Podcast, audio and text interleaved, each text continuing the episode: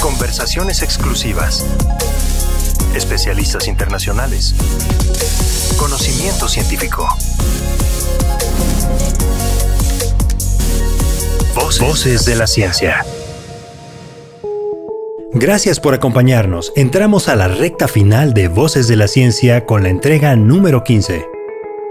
En esta tercera temporada le presentamos la conversación con la doctora Esther Holgado, oncóloga que desde el Hospital La Luz en Madrid, España, nos seguirá hablando acerca del cáncer de mama triple negativo. Lo invitamos a que no se pierda ningún episodio. Recuerde que nos puede seguir en Spotify y YouTube, así como recomendar este contenido a sus colegas. En el capítulo pasado, la doctora Holgado habló de los siguientes temas entendiendo las diferencias de diseño del Impassion 131 frente al 130, y respondió a la pregunta, ¿cómo se explican los resultados del Impassion 131? En el podcast de hoy nos encontramos frente al Keynote 355. Comenzamos. Voces de la ciencia. A ver, yo creo que no se pueden comparar los resultados del Keynote 355 con el Impassion 131. No son comparables. ¿Por qué? A ver, el Keynote 355 es un estudio también, fase 3, randomizado, doble ciego, realizado en múltiples centros, en el que eh, se randomizaron eh, las pacientes a recibir también, perdón, primera línea, cáncer de mama triple negativo metastásico, y las pacientes fueron randomizadas 2 a 1 también a recibir eh, quimioterapia en combinación con pembrolizumab, la, quimioterapia podía ser de distintos esquemas. Cosa muy importante. Nab-paclitaxel, paclitaxel o carboplatino con gemcitabina. Y eran randomizadas este esquema de quimioterapia en combinación con pembrolizumab o con placebo. Los objetivos primarios del estudio Keynote 355 eh, también eran supervivencia libre de progresión y supervivencia global. También era un estudio jerárquico donde se analizaba primero eh, aquellas pacientes con una expresión de PDL1 muy elevada, un CPS mayor o igual a 10.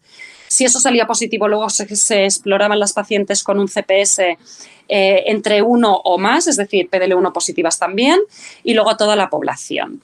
Se randomizaron 847 pacientes, 566 fueron a la rama de inmunoterapia más quimioterapia y 280 a la rama de quimioterapia.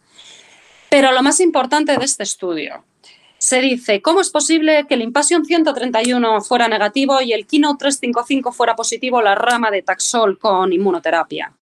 Pues bien, la mayor parte de las pacientes de este estudio no estaban en la rama de Taxol con pembrolizumab, estaban en la rama de carboplatino con gencitabina.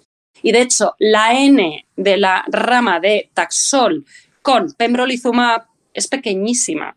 Por lo tanto, eh, hay que tener en cuenta que en el Kino 355 el análisis es un análisis por subgrupos y hay que ver la N y la N es muy pequeña, por lo tanto yo no me atrevería a decir que es que en, el 355 ha salido positivo y en el 131 ha salido negativo. No, no, es que no son estudios comparables.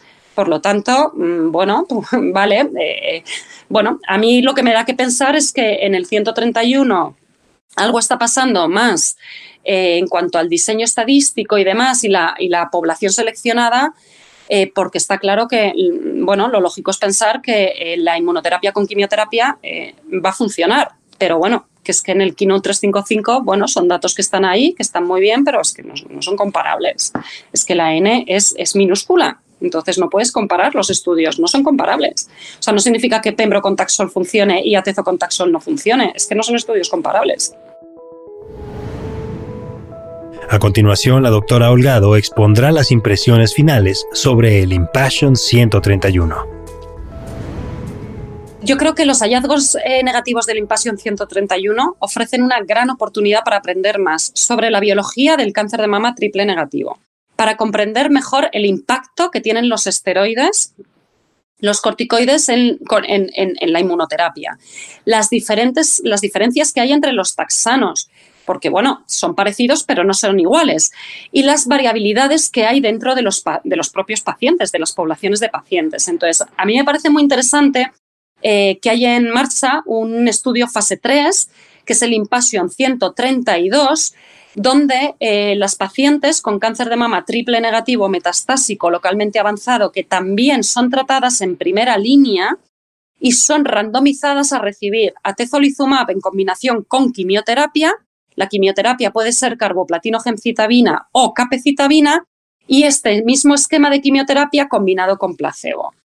El endpoint primario es supervivencia global, algo que a mí me encanta, por lo que hemos hablado previamente me da mucha más información que la supervivencia libre de progresión. Y luego los endpoints secundarios son eh, las tasas de supervivencia a los 12 y a los 18 meses, supervivencia libre de progresión, eh, tasas de respuesta, duración de la respuesta y beneficio clínico. Por lo tanto, yo estoy esperando este estudio ansiosa porque creo que es un estudio muy, muy interesante, muy bien diseñado y que creo que nos va a ayudar a responder pues, preguntas como, eh, bueno, pues qué quimioterapia funciona mejor con la inmunoterapia y, otra serie de cosas. Finalizamos así el décimo quinto capítulo.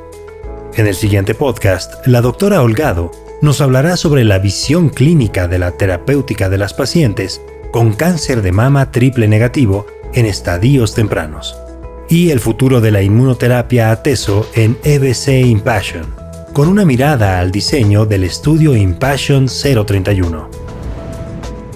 Y este es el estándar que llevamos con el eh, años. Y bueno, con la discusión de si conviene o no añadir mm, eh, carboplatino a la quimioterapia en función de qué casos, y que esto es una pregunta que yo creo que todavía seguimos dándole vueltas desde hace años tenemos una cita en el siguiente podcast de Voces de la Ciencia. Recuerde, Spotify y YouTube son las vías para seguirnos. Lo esperamos en el próximo episodio de Voces de la Ciencia. Gracias. Hasta entonces.